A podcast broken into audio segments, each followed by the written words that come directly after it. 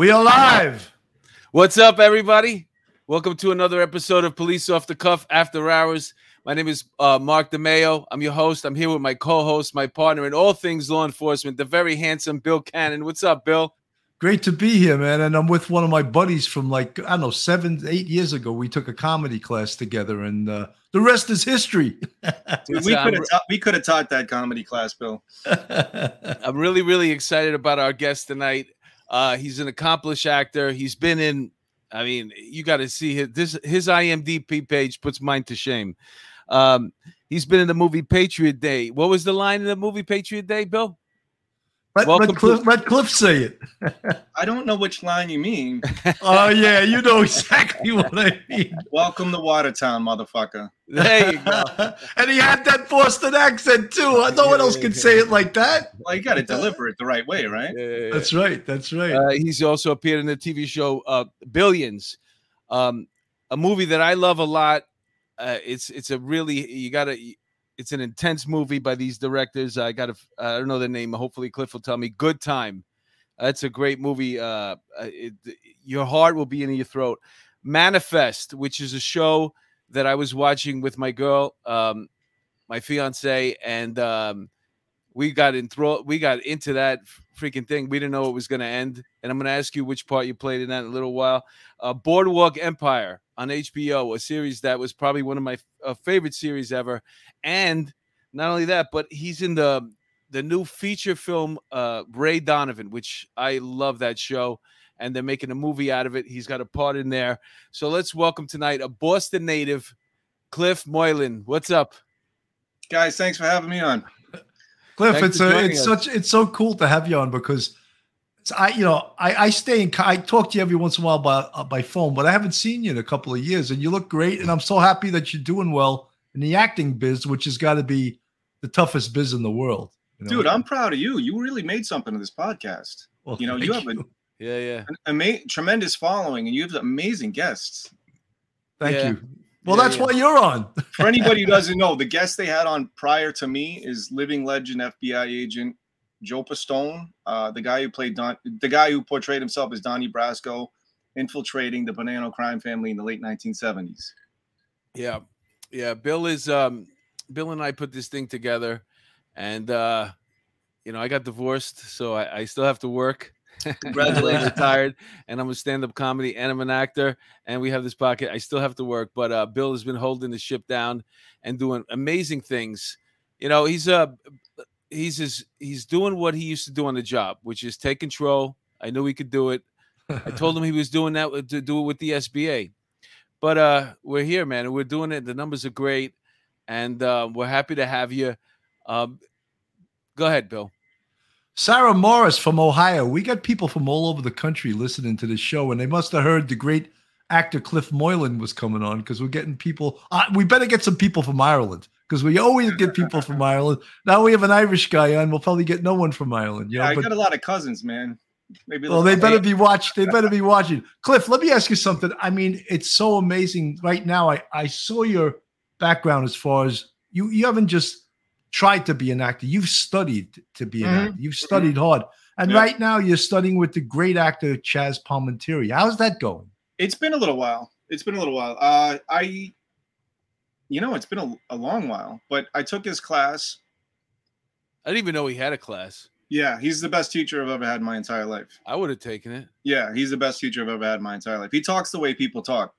You know, I mean, he, a lot of um acting teachers they, they get a little heady they get a little uh i don't know there's some of the language they use is a little flaky Chaz doesn't talk like that he talks like you, you would expect him to talk what the fuck are you actually saying uh-huh. Uh-huh. Uh-huh.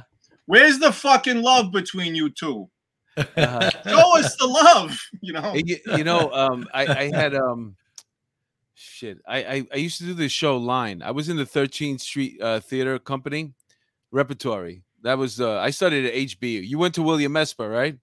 Yeah, in addition to a few others. Yeah. yeah, I went to HB Studios and then I got into the 13th Street acting uh, and I was in this play called Line and I used to play the same part that Chaz played when he was in the 13th, 13th Street rep And uh, one night he came to see the show, and I did it. It was a Get outta I here, played- really? yeah, I played Fleming, so I had a chance to talk to him um, after the show, and that was remarkable. And I've met him a couple of uh, times after that. As a matter of fact, I was doing stand up in Atlantic City, and next door he was doing the one man show. Now, this is like we're going back like four years.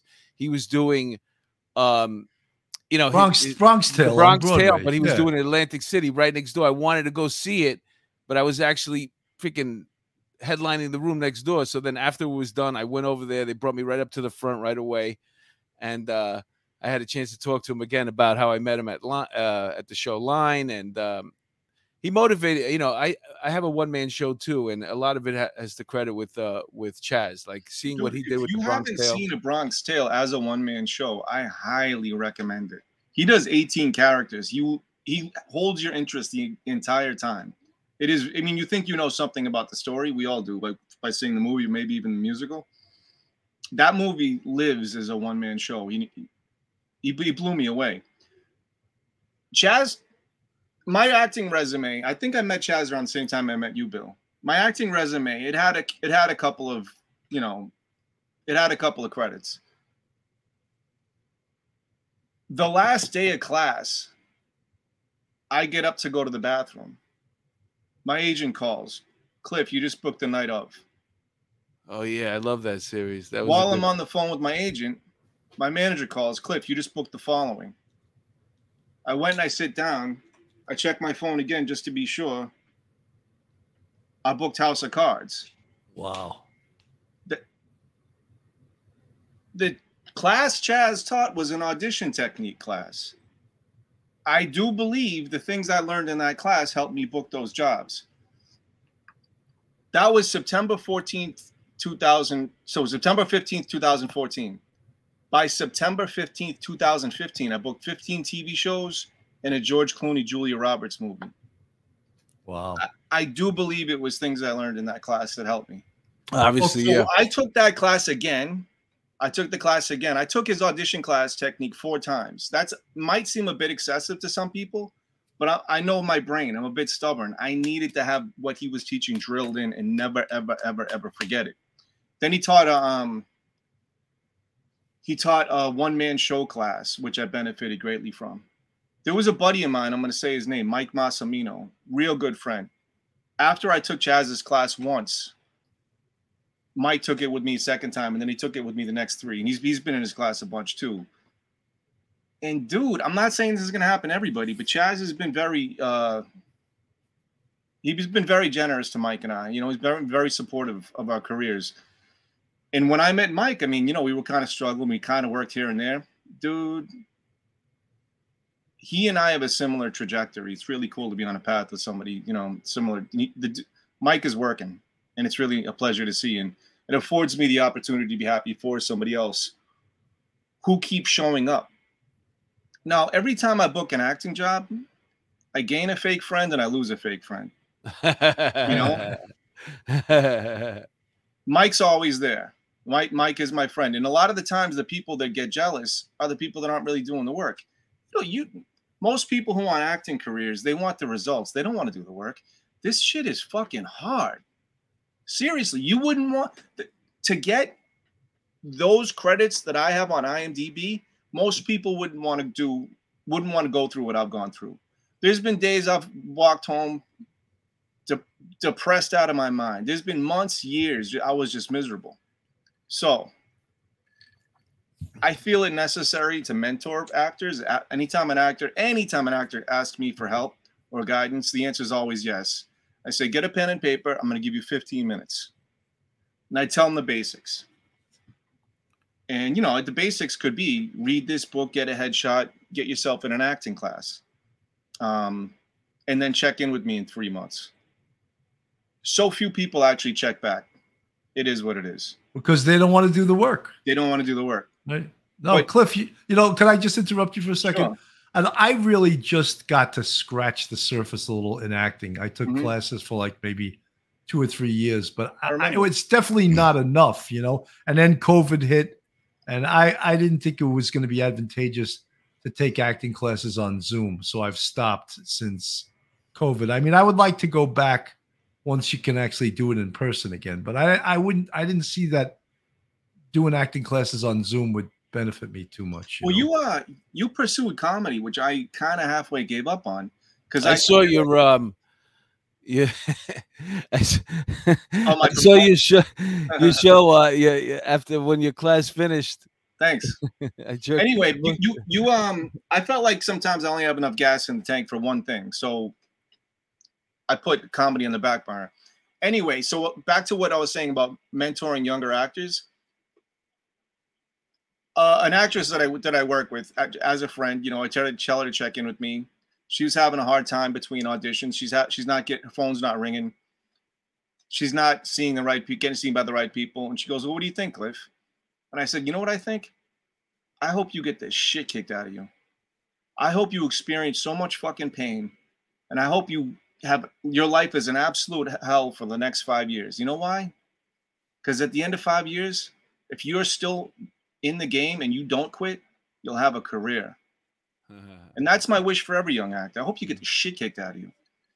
Because it's possible at the end of that shit kick and you're gonna have a career. But you know, Cliff, at this at the same time, like all this work you're describing, and I I un- totally understand where you're coming from, but at the same time, you have to make a living and you got to support yourself in one of the yeah. toughest cities in the world and that's not easy i know you've worked as a bartender right i'm still, sure you've done i'm bartending on friday in the hamptons. Okay i thought you were i thought you were totally making a living at acting right now. What there's been spells with it where i did and then the money runs out and you have to go back to well you know what's interesting is uh, uh, reading your bio is how you packed up your stuff in boston and you headed to new york city. And uh, it's it's a story as as old as time. You know, people they they make their pilgrimage either it's in New York or L.A. Tell us about what that was like, because uh, I know you you know you probably had a good setup over there in Boston, and you just you knew you had to do it. Uh, I don't know. There, there's Cliff on the screen with a short haircut, in case you were wondering was, what he. That, that picture's probably ten years old. Uh, uh, I don't know. I don't know what to tell you. I mean, first of all, I left Boston at 22. Boston is my home in a lot of ways, but the Boston I miss doesn't necessarily even exist anymore. Um, I had to I had to flee the nest. I had to see the world. You know, I've lived in New York twice and I've lived in Los Angeles for four years. Um, what? Where are you now? I live in the Lower East Side. I live near uh, Houston and C. Okay, good. We got to hang out one night. I'll, uh, you come to a show. I'd love that. I'd love yeah. that. Thanks for the we'll, invite. We'll bounce around. Yeah, yeah, yeah. It'll be yeah. fun. Boy, this neighborhood changed. The yeah, Lower East Side, yeah. It fucked it right up, man. I have to kick five junkies off my step just to leave my house. Yeah, it's, it's incredible, man. We're going back to 1991 it's you got to look over your shoulder now. It's an interesting thing. It's like most people aren't even aware of it, but that guy got hit. First of all, the guy got hit in the head with a, a hatchet uh, at the ATM. And now another guy waiting for a train got hit in the back of the head by a guy with a hammer. So there's no you can't relax anywhere you no. go right now. I don't want to no. scare the shit out of people, but th- this stuff is happening in the news. Nobody's even really talking about it. Mm-mm. And if you if you put hands on somebody in self defense, you're you're at risk of getting arrested and charged yourself we had a guy here that uh, he jumped in the middle of uh, what was his name again, Bill? He jumped in the middle of uh, this lady getting stabbed in the in, yeah. the in, the upper torso with a knife. Obviously, a stab, but um, he he I don't know how he did it, man. The guy just he came in in one second, saved this girl's this woman's life, and he uh he he subdued the person. And wouldn't you know it? Once he had him kind of sort of subdued, a lot of people jumped in. One guy held his leg, the other guy held his arm. Oh, I saw the footage. Yeah, yeah, yeah. That, and, and, then, and but you, Cliff, you want to know something? He wasn't even acknowledged by the politicians. No. The mayor didn't Disgusting. call him. The governor didn't call him. No. The police commissioner. No one acknowledged him because they didn't want to talk about crime. You know. Yeah, disgusting. Yeah, but they'll have a party in Central Park and they're dancing. Did you see that freaking stupid video with them dancing? Oh God! Oh my God! Oh, with oh, Schumer, Bill De Blasio. Well, no, it was actually it was Schumer. Schumer. dancing with um, the late night host uh, Colbert and uh, it's just it may it's cringe. You know that I don't like using the words uh, that, that they use nowadays, but it's cringeworthy, man. I mean, it may, it'll make you cringe when you Yeah. watch that video. Like with all the stuff that's going on all over the world, Afghanistan and stuff like that, and the open border, and then like these people just like pretending like none of this is going on. They make decisions for people, for other people's lives that they don't have to live through. You know, No, look at Nancy Pelosi. She just had um, she just had a, a, a, a you know how they, they the fundraiser, and uh, the the only people wearing a mask were the servers, which is interesting in a way. it's a very symbolic. Eh, But uh, yeah, it's symbolic, but it's also stupid. It's like, why can you sit there, uh, elbow to elbow, and I got to walk around here with a mask right now? What, what are we doing? It's so Yeah. freaking stupid. Yeah. Uh, Sarah from the UK, thank you for watching. Uh, Chick Eastwater. Uh, so many people from all over the world watching this podcast. Folks, if you're not subscribed to Police Off the Cuff, please go on our YouTube, hit the subscribe button, give it a thumbs up, click that bell. We now also have a, channel members on YouTube. We have four levels. Uh, the bucket for the lowest level, polish my rack is the second one. Uh, dipped in butter is the third tier. The third tier, and the highest tier is warm dipped in butter. Uh, from what I'm hearing, we already have ten people, ten members in our uh, in our brand new um, YouTube membership, and we actually have 54 Patreon members. So also you can join our Patreon. We appreciate all of the uh, you know all of your support, and uh, believe it or not, this, this podcast um, business is not easy, and you got to keep at it. I just got word today that we just booked Sammy the Bull Gravano, and I'll I'll confirm the date as uh, he has a, an amazing podcast himself. Yeah, I'm just it's He's a unbelievable. great storyteller. That should be Uh, something. he's a great storyteller, and he's. I'll tell you the date probably in, within a couple of days, but I don't want to confirm it till all the all the pieces are in place because I don't like to uh, count my chicks before they hatch, as they say. You know what I mean? But it's it's pretty much yeah. The Sammy the Bull will be on. Um, Lower E- Margaret Hearn, you're Irish, right? Lower East Side, New York City, not the same now. It's filthy rats everywhere, random violence, especially Oh, Is it against not the same, or is elderly. it, did it just go back to what it used to be? Well, it was probably It worse was, it was junkie heaven. I mean, in you the eighties and nineties. Yeah. It Doesn't Yeah. mean we need to go back to that. Hey, And uh, when it was junkie heaven in the 90s, you could you could do something. You could say, "Hey, get the fuck off my stoop," without you know, mhm. I don't know repercussions. Now, now, I mean, yeah, you just got to the, step the over. laws it. on the laws on their side. Yeah, just Yeah. apologize when you're stepping over. I'm sorry. I'm sorry. My, my bad. My Yeah, bad. Am I in your way? yeah, yeah, yeah. Hey, let me ask you something. Um, I love the movie Good Time. I mentioned that when I introduced you. Dude, those Um, guys are talented. Those uh, Very talented. there's two of them, right? Uh, Were they and Josh- brothers? Ben and Josh Safdie. And uh, they make these movies that are very high adrenaline. Like Mhm. um, the Like other one that they you couldn't you couldn't you, were I was on the edge of my seat for two hours. well, uh, they didn't they also make the one with um Adam Sandler too? Um, the Uncut gems. Uncut Gems. So Yeah. w- if you watch Uncut Gems or if you watch Good Time, either one, you'll notice this the, the way the films are. It's such high adre- the, the pace of it is so fast, and just when you think nothing else could go wrong, uh, something else goes wrong, and it's one of those things where, like, if you're watching the movie. When it's done, you're bugging out right now. Yeah. you know what I'm saying? But when you're when you're actually what first of all, what part did you play in it? And how do you know the pace of that when you're when you're acting in it? I don't know if um you know actors talk about things like pace and tone. I'm not sure that's my jurisdiction. You know, I mean, I think one I'm of the worst things an actor can do is over overcomplicate something. yeah, that, I, that's uh, good that you said that. I, I I cannot act and direct at the same time. So when the director gives me direction, I, I follow it to a T, and um, it, it helps my acting. Um, you know, it's like you, any ship needs one captain, and that is it. Um, as far as good time goes, I mean, there was no mistaking that the stakes were high. You know, it was very um, every every scene had a sense of urgency and you know, impending doom was around the corner at every every turn. Um, I didn't know it was going to be as good as it was, though. And I saw it in the theater. I'm like, oh my god, I'm part of this. That movie was amazing, and I, Yeah. not only are those two gentlemen and a pleasure to work with, there's something specific I like about them is they they cast people like Adam Sandler, like Robert Pattinson, and they bring something out of them that we haven't seen before. Yeah. Nobody ever saw Adam Sandler like that. Yeah. He was great.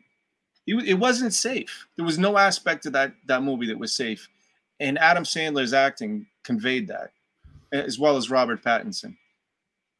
Yeah. he- They're know, both Cliff, great. Cliff, when you talk about even like um, comics that are good actors, when you think of Robin Williams, I liked Robin Williams's acting much more than I liked his comedy. His comedy He's made me like actor. He a nervous. Good actor. He was a great actor, I Oh, thought, yeah. but I didn't love him yeah. as a as a comic. I really didn't. I just thought he made me tense watching his comedy. You know, Dude, you know who's a great example of that was um Rodney Dangerfield in Natural Born Killers. You see this guy as being funny for decades and decades, and then you see him in that. Do you remember him in Natural Born Killers? I don't remember him in that movie. No, Oh, he I- was I- Juliette Lewis's um father. Dad, he wasn't he? an ab- abusive tyrant, yeah. nasty, nasty motherfucker. He was amazing though. You can't take your eyes off him. yeah.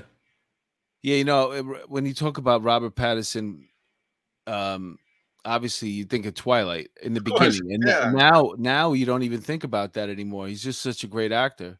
When when it was announced that he was going to be Batman, I, the first thing I thought was he deserves it. Mhm. He deserves it. I mean, he, he's grown, and it's it's kind of been a pleasure to watch. You know, I did a, a I was in uh, the I had a part on the FBI's Most Wanted, and um, there was a guy. He was in Twilight. He he was one of the brothers, and he's on the show there. And me and him always get into a fight. I play a detective. He's an FBI agent, and there's a moment there where we're gonna go at it, and then somebody breaks it up. But it, was interesting talking to him about uh, Twilight and uh, what a phenomenon that was. You know, and then for you know to go because he could have ev- easily gotten dismissed. Um, Yeah. Oh yeah.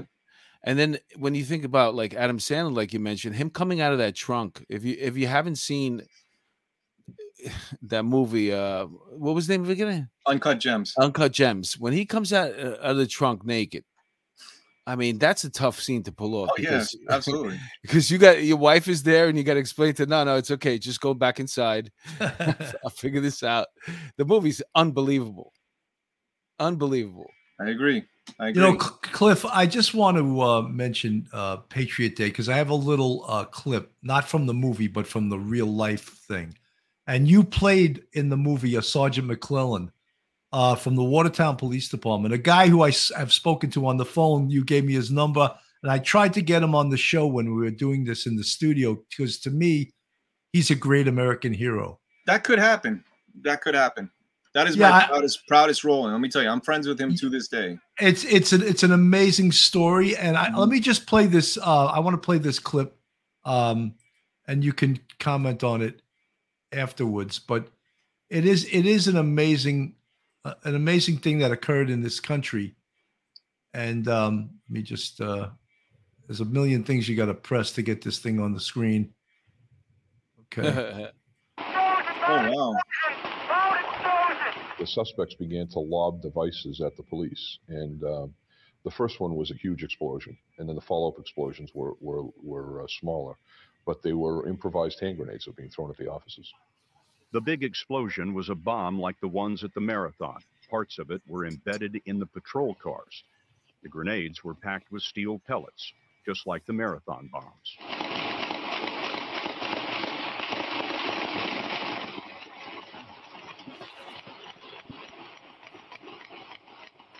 Gun battle continued until one of the suspects uh, ran out of ammunition, and uh, one of the uh, sergeants uh, tackled him to the ground. a police officer ran out and tackled him, these men who had armed themselves with so many explosives. That's, that's correct. That's what happened. Uh, it, it probably would not be advised as, as a tactical move, but it shows the courage and commitment that officers have in, in attempting to uh, to get uh, this thing under control. He was going to put the guy down before he had a chance to reload. Right. And risk his own life to do it. Right. He saw an opportunity and took it.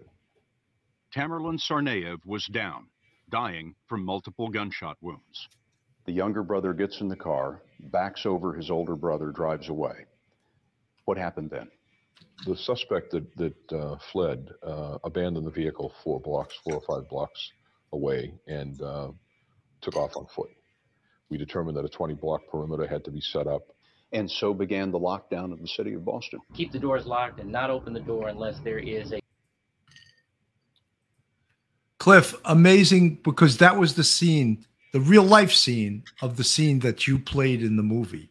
And it was such an emotional thing because here was two terrorist scumbags, and that's the only word you can use for these guys that attacked our country with bombs at, at, a, at an event that everyone should be enjoying a marathon. People watching the marathon lost their legs, lost their lives. I mean, and then for them to keep attacking our police, and they had plans that night, had they lived, to go to New York City and Mhm. attack and attack Times Square. Do you want to just comment on how how you felt playing that role? Oh, I mean, as I mentioned, it is my my proudest role, and I plan to have a, a good long career until I can't act anymore. But I still think that will be the the most special role I've ever played. So, from a lot of people that I've met, I've deducted that some of the baddest, toughest motherfuckers you will ever meet don't act that way until they need to. Sergeant John MacLellan, gentleman, happy go lucky, super friendly, big old softy. That dude has balls the size of church bells, man. he fired his gun until he ran out of bullets. He took cover behind a tree. He did not have another bullet to shoot. He had a conversation with himself and said, um, What am I going to do here now? Am I going to die hiding behind this tree? Or am I going to die like a man and go out and do my best? He took his empty gun and he ran about 40 feet with his empty gun and he clocked the older brother in the face with it, not knowing if he was going to get shot or uh, a bomb was going to land on him. Just he had to do it, you know? Bap.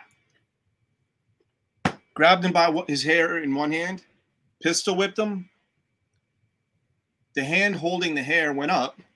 He looks at it. There's scalp, hair, and blood. Throws it away, grabs another clump of hair, continues to whoop him with the empty gun.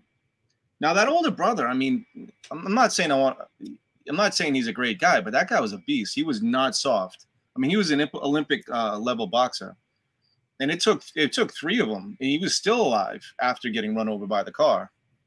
But um, all three of those guys, you know, uh, Pugil, Pu- yeah, Pugliese and Reynolds.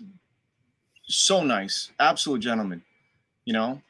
And uh, you know, it's hard to watch that footage without feeling something. I mean, we it, we recreated it over five weeks, and I met all the people.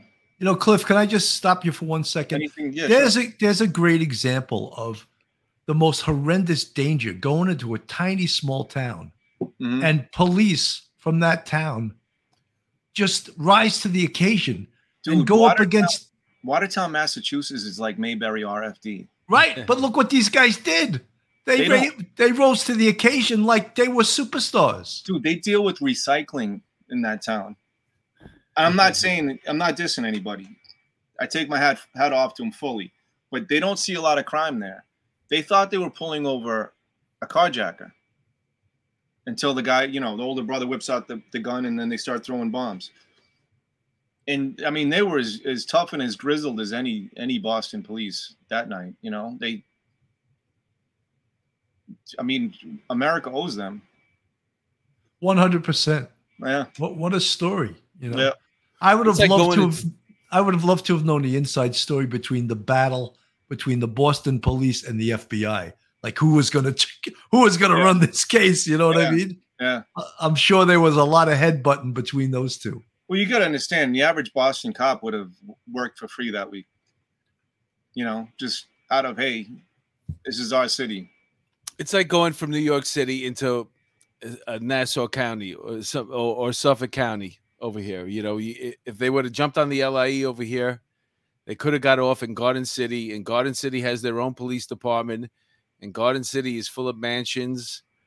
And, uh, you know, everybody that you see on TV, Brother, I'll I'll I'll go one further and say it was Watertown's more like Scarsdale. I mean, really, Uh, it, it is quiet. It is quiet. But um, but it just goes to show you that you know you train, you train as a police officer, yeah, yep, you know, and you train for the worst. yep, And even though you work in a place that is slow, yep. we used to joke about it in uh on the on the NYPD. You worked in the 112. You know, they said that you were chasing squirrels. hmm So there's You know? I, I took a and the uh, 111. I, I really meant to say the 111 there. I took the I took a drive through with Sergeant MacLellan one night, and he showed me all the exact spots. And the dude spent so much of his night saying hello to people. Everybody knew him. He was such a huge part of the community and so loved. And I in in part part of it was the shootout, admittedly, but part of it was just because he cared. You know, I think the world of that man. You know, it was a, it was an absolute pleasure to portray him. It's an absolute pleasure even just to meet him. You know, Cliff, imagine going through a career, say, in Watertown that was relatively quiet, and the culmination near the end of your career, you get involved in that unbelievable shootout, bombs being thrown at you. You think you have a touch of PTSD after that? Yeah, yeah, I Yeah. think so. I it's think not, so. It's not my place to talk about it, but he's he's he's told me he's uh he's lost a few nights sleep. We all have it. We've Yeah. done, you know, we all have that. Yeah. You know, eh, but I, I mean, he had a very, very special event that can just that one event could cause it. That's mm-hmm. a global. That's a global event. Yeah, It's not isolated to New. York. That's the the Boston Marathon. That's in America. It's a it's a it's a huge. Th- what that that situation was so huge. Everybody in the world knew about it. so politics is a, a delicate topic these days, and I'd love to talk politics when we're not online. But if I may just say one thing about Sergeant John MacLellan on his behalf, this um animosity toward police that's going on right now, he's a little sensitive to. And I think we reason. all are. yeah. I mean, Yeah. it's safe to say we all are. Yeah. Hey, Bill, what do you think? You want to jump into the? um Yeah, we're, uh, we're gonna. Um, Cliff will come back in a second. We're just going to go to a couple of commercials. So if you have to go to the bathroom or whatever you got to do, this is the time. This is the time to do it. It's, it's like might I'm a go- I'm might a go- school teacher. Raise your hand and ask to go to the bathroom now. hey, folks, if you're looking to relocate to Myrtle Beach, South Carolina, Carol Waters of the Beach Realty Group has been buying and selling property in the Myrtle Beach area for 11 years now. Carol and her husband, Rob Mahone, uh, retired FDNY firefighter who started off on the NYPD, work as a team. Carol has been a multi million dollar producer for the past 10 years. They have a great knowledge of all the aspects of the real estate industry. Carol is well known around the Irish community in New York. She worked in Fitzpatrick Manhattan Hotel for over 20 years behind the stick. Originally born in the Bronx and brought up in the County Mayo, Ireland. Contact Carol Waters for all your real estate needs in Myrtle Beach area. Carol Waters sells mb at gmail.com. The phone number is 914 261 6681. And folks, listen, I wish the best for you, but God forbid if you uh if you ever get in trouble, you want to have uh this attorney's phone number and email address in your contacts. jmurray-law.com. Joseph Murray is a retired NYPD police officer who went on to become an attorney. He was a great cop and he's a great attorney. Uh, God forbid if I ever got in trouble, I would love uh I wouldn't think of any to call anybody else. He's a regular on the show. He's our legal expert, and he's a great attorney, and he'll be in your corner. Uh, he's a gentleman, and uh, if he takes you on as a client, consider yourself lucky. Phone number is uh, 646 838 1702. And once again, it's jmurray law.com. Folks, uh, Police Coffee is an officer owned business dedicated to crafting the finest coffees and blends. Uh, they will provide you with the freshest coffee available. Each batch is roasted fresh by the people who know what it means to stay vigilant. And our specialty coffees do not waste one drop when flavor is concerned. Our coffee is some of the best you'll find, but also helps serve an important cause giving back to the community. 50% of our profits go towards helping family members of police officers who fell in the line of duty. To order coffee and related products from policecoffee.com, just go to that website. There are over seven types of coffee to choose from. 50% of profits go to offices, families in need. For a 10% discount, use code OTC10. So that's policecoffee.com is the website. And folks, I put my money where my mouth is. I just ordered some. It's it's on its way. I haven't gotten it yet.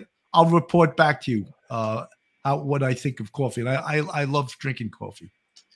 Folks, if you're looking for supplements, be sure to check out the products from firstdonutrition.com. As first responders, there are certain expectations in our performance on the job. We train hard and drill often to be able to perform at our best when duty calls. Whether it's hoofing over 100 pounds of gear or engaging in a spontaneous foot chase, we work out like our life depends on it because it does. Two New York City firemen created this supplement line with hand-picked products that will not pop positive on any drug test for the first responders.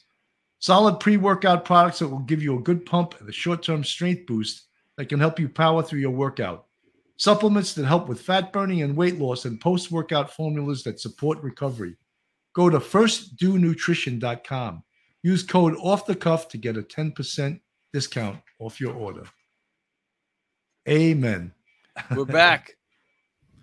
We're back. Can you tell us um, a little bit about what it was like to work on Boardwalk Empire? I um, that was one of my favorite shows on HBO.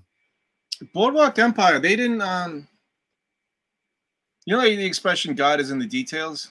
Yeah, they adhered to that in Boardwalk Empire for sure. I mean, everything was was specific to the 1920s down to the Sox. I am not exaggerating. Um, I mean, it was that was one of the, the the greatest TV shows ever. I mean, top ten in my opinion. And I think you know a lot of what HBO does is a cut above, and that certainly cements HBO's legacy. Uh, that was my first real grown-up acting job. Um, I was featured background, which is categorically an extra in the episode before. And it's funny because you know you, you're prominently featured in the scene, and um, they can see you, which with one would think you're not going to get a principal role in that show. That happened exactly to me too. Go ahead. So, all right. So I played Jack Dempsey's trainer in the episode prior to the one I filmed as a principal actor. And halfway through the day, I started to feel sick.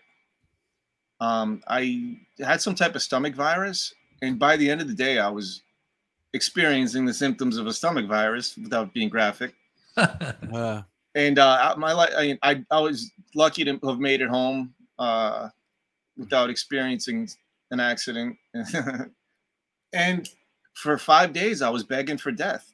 I was, you know, just crawling to the bathroom every ten minutes. It was horrible. And on day five, I was able to finally get some sleep. And when I woke up from an afternoon nap, I checked my phone and my manager said, Cliff, we have an audition for you, Boardwalk Empire. Call me back to confirm. The audition was the next day.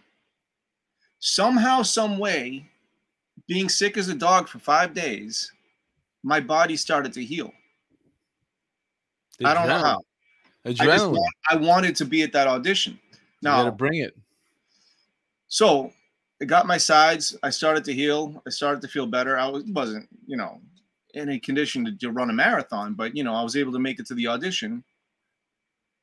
And I didn't after the audition, you know, an actor will have a voice that said, Boy, you fucking sucked. Yeah. I didn't have that voice. I thought to myself, you know, I was pretty good. Next day, Cliff, you have a call back tomorrow. I had a call back in front of um, Terrence Winter and the casting director. Knocked it out of the park. Now, T- Terrence Winter's the head writer. Yeah, yeah, yeah. the creator, yeah, showrunner. Yeah. And you know, um, that was my first time ever uh, speaking a line on a major uh, network television show. You know, you know, you it's the same. I have the same exact story. I worked background as a featured extra on this show called uh, Ventura with Danny Aiello. The, the episode was oh, okay. about was about a drug dealer, and I was like one of his bodyguards. And while I was on the set, this other guy, uh, Peter uh, Bootsma, who happened to be the other bodyguard from this drug dealer that we were feature extra, he goes, "Hey, you got a headshot?" And I said, Yeah, I just happened to have one. I gave it to him and he brings it over. t- He goes, I know the first AD. Um, I'll give it to him and we'll see what happens.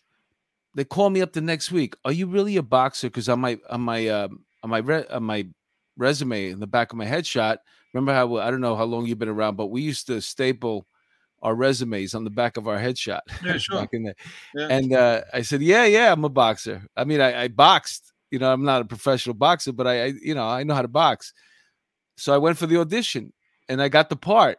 And it turns out that it was like the A story in a in a primetime series, you know, because there's an A and B story. So had like eight scenes with Danny Aiello, uh, his son, may he rest in peace, that just passed away. Uh, His son died. Rick, yeah, Rick Aiello died. He just died uh, a couple of weeks ago. And not I- only that, I think he was something of a stuntman too. Well, no, Danny Jr. was the stunt man. Oh, Danny alright. Jr. was the stunt coordinator on the show. He actually, uh, we worked on the stunts together. He passed away first, and then Rick just passed away, and also one of the guys that uh, played, uh, he played my fight manager. Um, he was also uh, on The Sopranos. He was um, his father in the flashback scenes. Tony Soprano's father. Oh, sure, I know exactly what you're talking about. Yeah, he he just passed away too. I had a chance to act with him too, and uh, um, it just it's it's sad, you know. That when but it's the same exact story. Like you you you don't think that you're going to be able to get a part on a show when you were just on it, and here I was again. Like Oh, two weeks later, I'm on the show I- again. I used to do a lot of background work, and I thought to myself, how the hell am I going to get from here to there? What are they doing differently? And then Well, I realized, dude, you got to stop doing background work. First of all, secondly, you- got to make the acting about the acting. You know?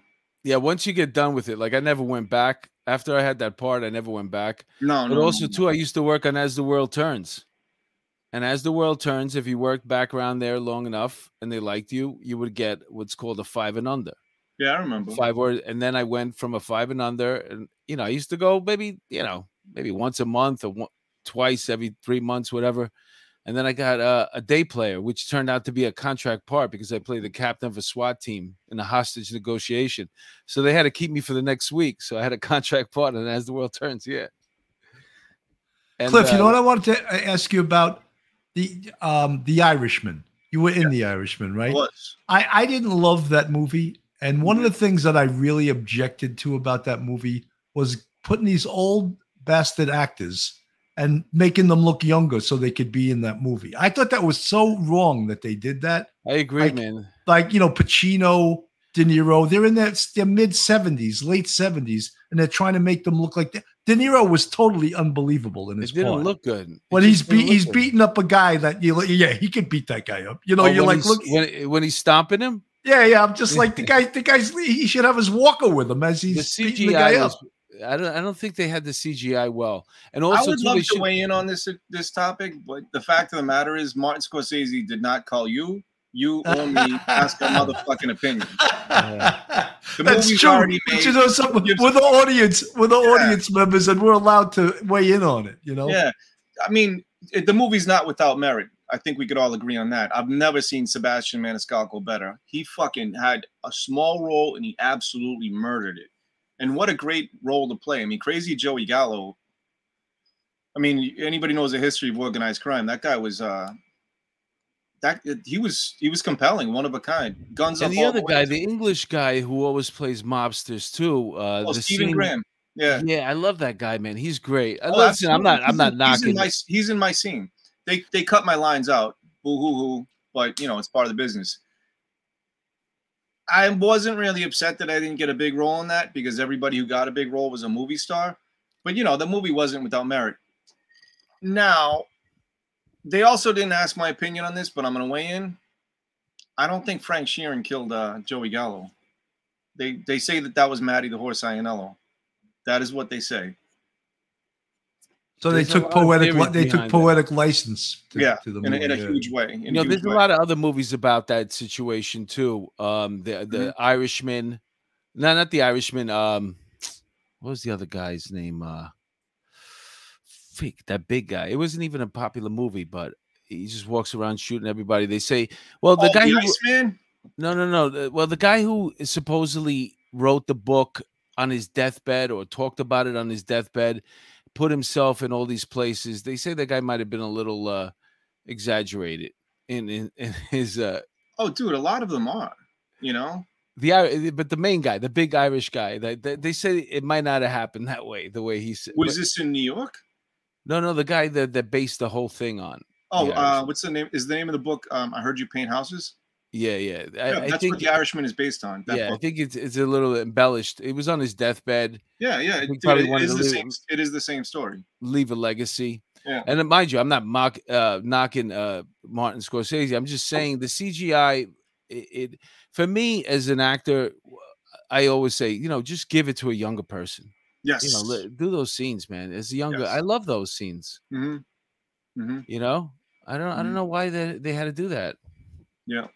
Cliff, who is the best director that you've ever worked with, and who would you rather?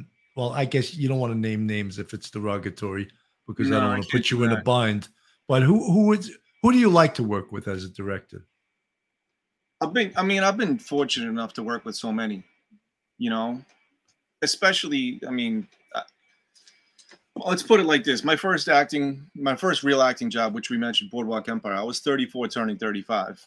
I'm not an overnight success story, but um, it's nice that some people see something in you, and um. Uh, there's a. I've worked with a lot of good directors that are good, good technically, and this person I'm about to name is not only good technically, but she was such a pleasure to work with. Jodie Foster, hands down. I love her.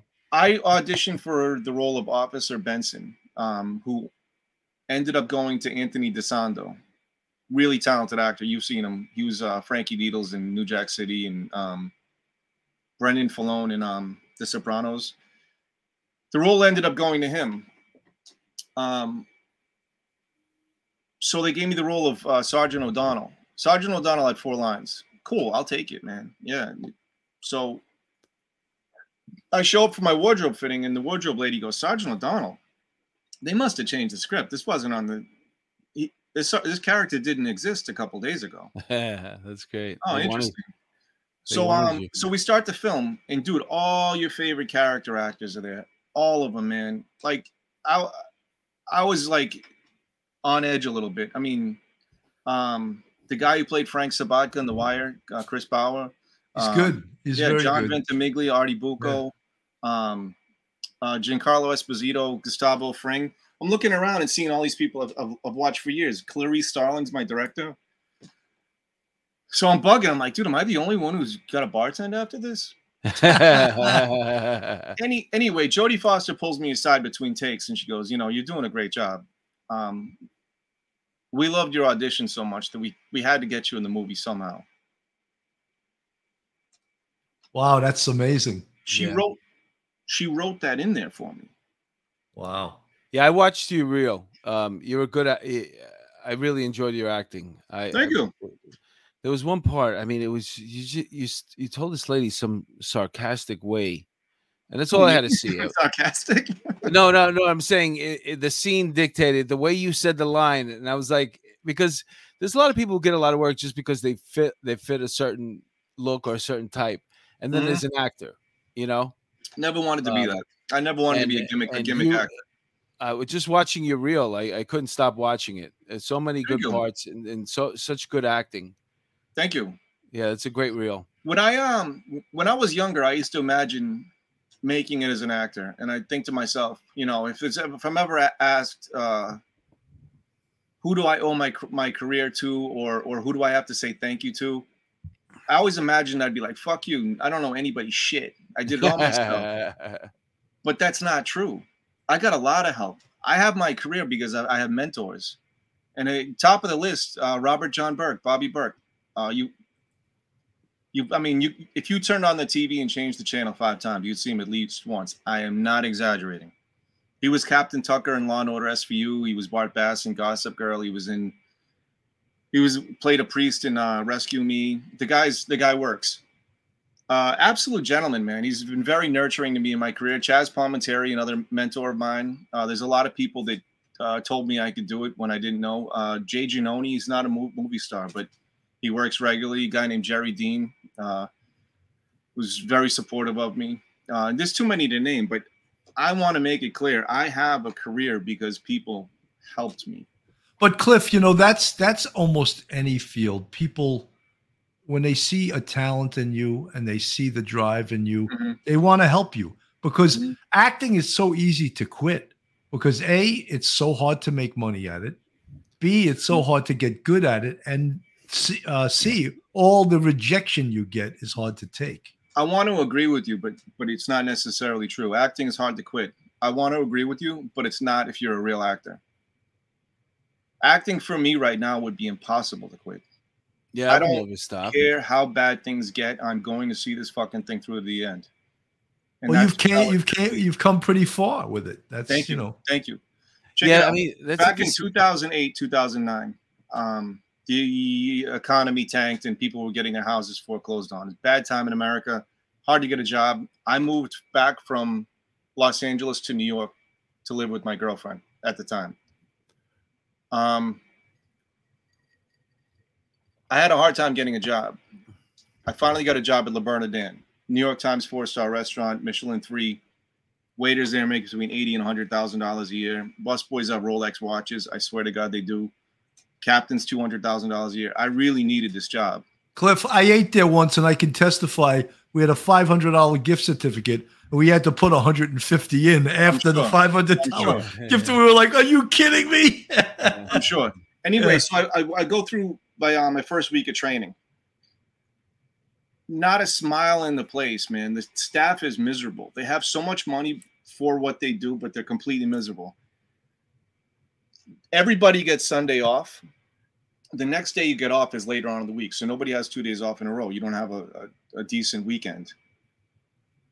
And the, my first day out of training, I'm about to go in the restaurant. And like it was like an invisible hand pushed me and said, No, you can't go in there you're gonna blink and be 65 years old. You can be miserable. All you're gonna have to show for it is a fucking Rolex watch and you know in a house, and and you're never gonna have the life you want. You're gonna be miserable for the next four years. You're gonna get addicted to the money, and then you're never gonna be an actor. I had $75 in the bank. I picked up the phone. I called the manager. I said, "Hey, listen, man. I know this is kind of weird, but." Thanks, but no thanks. I can't work there. I appreciate the opportunity, but I quit. And I vowed before mankind, before God, before myself that I was going to make it as an actor or die trying. And that's then a great, that's a great story. Thank you. Thank that's you. great. That's Thank what you. it takes. Part it, it is part part of my story. Cliff, do you ever get recognized anywhere? Dude, yeah, it's kind of funny people, especially when something's on. Uh, I, have been recognized. Like a, a couple years ago, I started a job as a bartender, and I was in full uni- uniform. I was on my break between uh, lunch and dinner, and I'm standing um, in my uniform on the street on my phone, and goes, "Were you doing billions?" Pe- people recognize me while I'm serving drinks to them. Uh, that's great, man. Yeah. You know, I, I, Cliff, I, I, was actually walking on the boardwalk at Jones Beach, and some guy goes, "Hey, aren't you Cannon from Police Off the Cuff?" Yeah. and I was like, "No way, someone recognized me. I was going to make a lot of noise and bring a crowd around." You know, I, I had the um, man. You guys have a great show. Well, I had the you. Unmovers commercial. The thing was running for two years, all day, every single day, and I was working, and I still do, as a concierge in the city um, and people used to come into the building all the time and go, and they just would say the line from the commercial. You know what I'm saying? So it's like, uh, it's one of those things. It's like it's humbling, but I don't mind uh, like being out there in the mix. I don't want to be that person uh, that uh, if if I can't afford it, I can't afford it. I'm a real dude. Well, here's something I'm a little sensitive to: is you'll see somebody every day and they're an asshole to you, and you're like, all right, what the fuck's their problem? Mm-hmm. And then one day you, you see them and they're super nice to you and they're like, Weren't you on Manifest? I'm uh, like, Whoa, what are we friends now? You didn't like me before. What are we? You like me now that you saw me on TV? Fuck you. Right, right. You know, a lot of Uh-huh. after Patriots Day, I changed my name on, on social media because I was like, you know what? I don't want a bunch of people saying, "Oh, you know that Cliff Moylan? We were always like this." You know, I was always very Uh-huh. supportive. Man. Fuck Yeah. you. Hey, let me ask you a question. Uh, you know what's funny is that we both suffer from the same thing. That you have a, a the Boston accent. I don't even detect it that much with you though. I worked on. I it. I have a very heavy New York accent. Nah. So I'm watching. I'm watching your reel. I'm watching your reel, and I'm looking at you in in uh t- in one of your TV shows, or maybe it was a movie. It's a period piece. It's like from from uh, I don't know, from 1920 uh, downtown. It's like, Was it the Knick? But but your accent doesn't change at all. You still the Was it the Knick where the ladies paying me off? Yeah yeah in the street yeah Yeah, yeah. yeah. That was a that was a lot of fun. Steven Soderbergh was the director. That's great. I mean, that's another guy. Amazing to work with. Oh yeah, sure. oh one of the greatest. Absolutely, absolutely versatile too. He does a lot of different things. Yeah, I mean the accents uh they are what they are. They get you the work. I mean, Yeah. I don't ever if I read a, a part for New York, I never put on anything. I just say it exactly the way I would say it. No, because you I have don't have such a to. New York accent anyway. I don't have to add anything to it. dude and that's not only true of your accent that's true of your acting invent Yeah. invent nothing deny nothing that's david mamet dude just talk the way people talk now when i'm talking to you guys right now am i acting no i'm just we're just having a conversation now if i said talk to you like this right, good right. afternoon good evening you know it's Well, well, you know, Cliff, if I took anything away from acting class, it was always my acting teacher always used to say, Bill, you being you is much more interesting than you trying to be somebody else. And he would Yeah, always say that. You know, Absolutely. I'm sure that's an acting line that You all know- acting teachers say that, right? I had a I had a teacher tell me something I remember every single day. The most interesting thing you can be is real. And that applies to acting, that applies to everything. You know? Yeah. Can I have Yeah. 60 seconds to, to, to plug something? Oh, yeah, sure. Go ahead. absolutely. Go ahead. My buddy uh, and I grew, Charlie Sakoch, um, grew up in the same neighborhood. And um, there was a, a fixture in the neighborhood. It was kind of a vagrant, but he was beloved by people. His name was Milty. Um, he was kind of like an heirloom in human form. You know, he's passed down from generation to generation. Hung out with all of us teenagers. He was a World War II veteran, and um, one day I was just talking shit to Charlie and said, "How cool would it be if we uh, we got a Milty T-shirt?" So Charlie did the artwork, and uh, we pitched it to College Hype. It's a local um, uh, T-shirt embroidery printing company in Dorchester, where I'm from. And we have the we have the Oh, Milty there. T-shirt. This is available this week at College Hype, and from this week on. That is a kind of a passion project.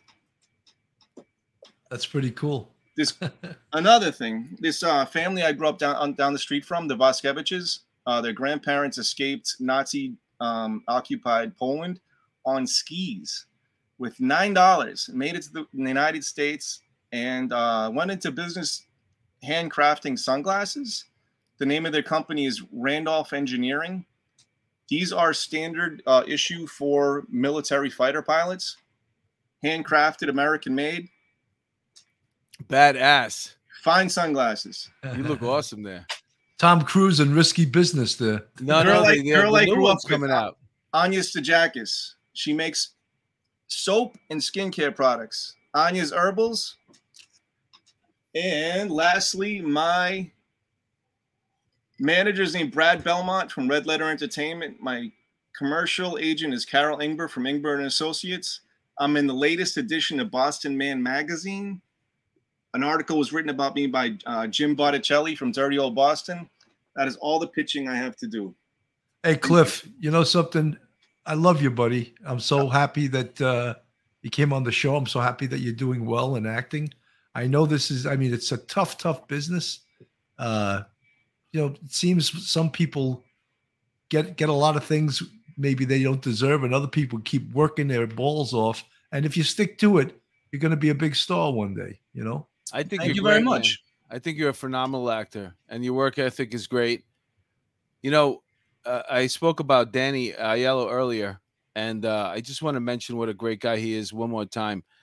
Um, you know, after I did that uh, the TV show with him, his stand-in, uh, he was doing a movie. His stand-in broke his leg skiing. So they called me up, asked me if I wanted to do it. Now I'm six four. Danny at best was six one.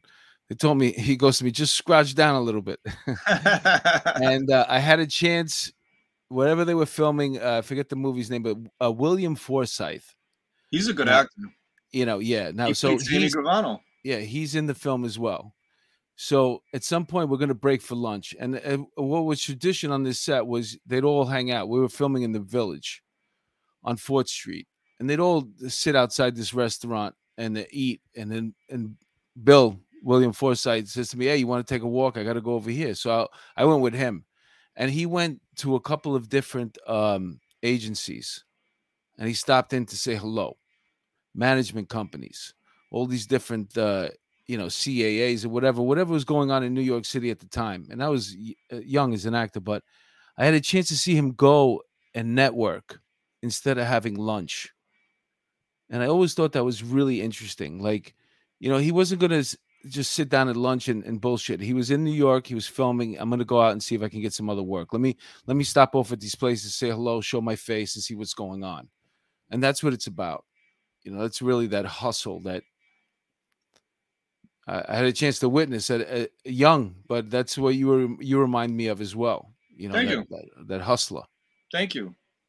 You know, Yeah, you know, I mean, I think it's important to promote yourself in some ways, but do it in an organic way. You know, I don't walk up to important people and say, "Oh, I love your shoes."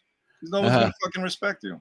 You know, nah, you, nah, nah, kind of, you know, if if you're authentic, I think people can pick up on that. yeah, you got to chill, man. Yep. Yeah. You You, know, guys Mark, want to meet? My, you guys want to meet my son? Yeah, Yeah. of course. Where is he? going to be his dog Hagler, I think. I knew it. That's that's Hagler. Marvin Hagler. For there we go. Hey, what's up, Hagler? Say hello. and and you, why why is the dog named Hagler? What else are you gonna name a dog?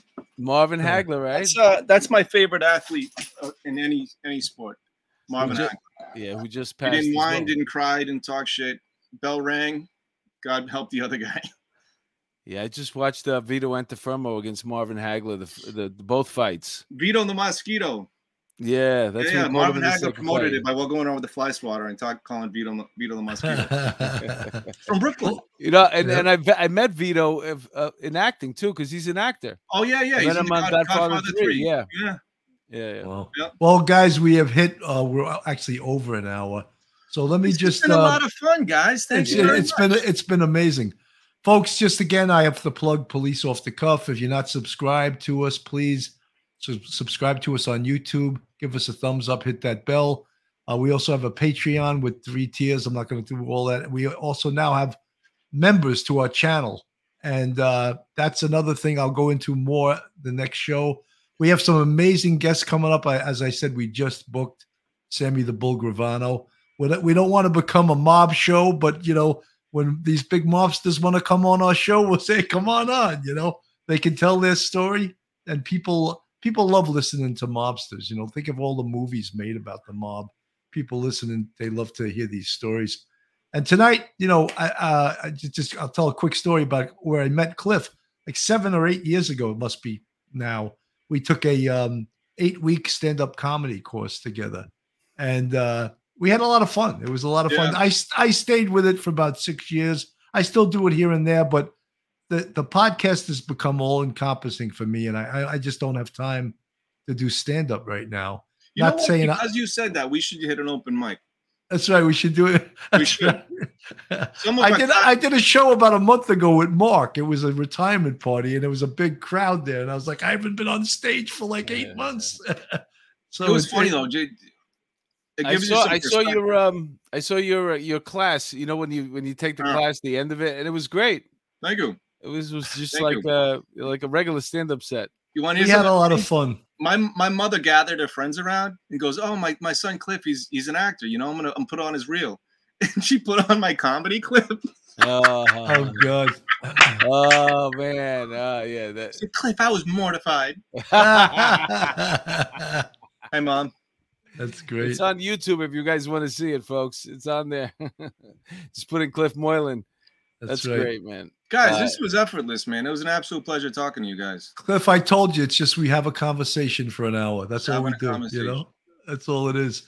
But police off the cuff fans, you guys, thank you so much for listening. This is my good buddy, uh, future star actor Cliff Moylan uh, from Boston, and with his dog Marvin Hagler Jr. there. And uh, on behalf of uh, myself and Mark DeMeo, folks, thank you so much for listening, and have a great night.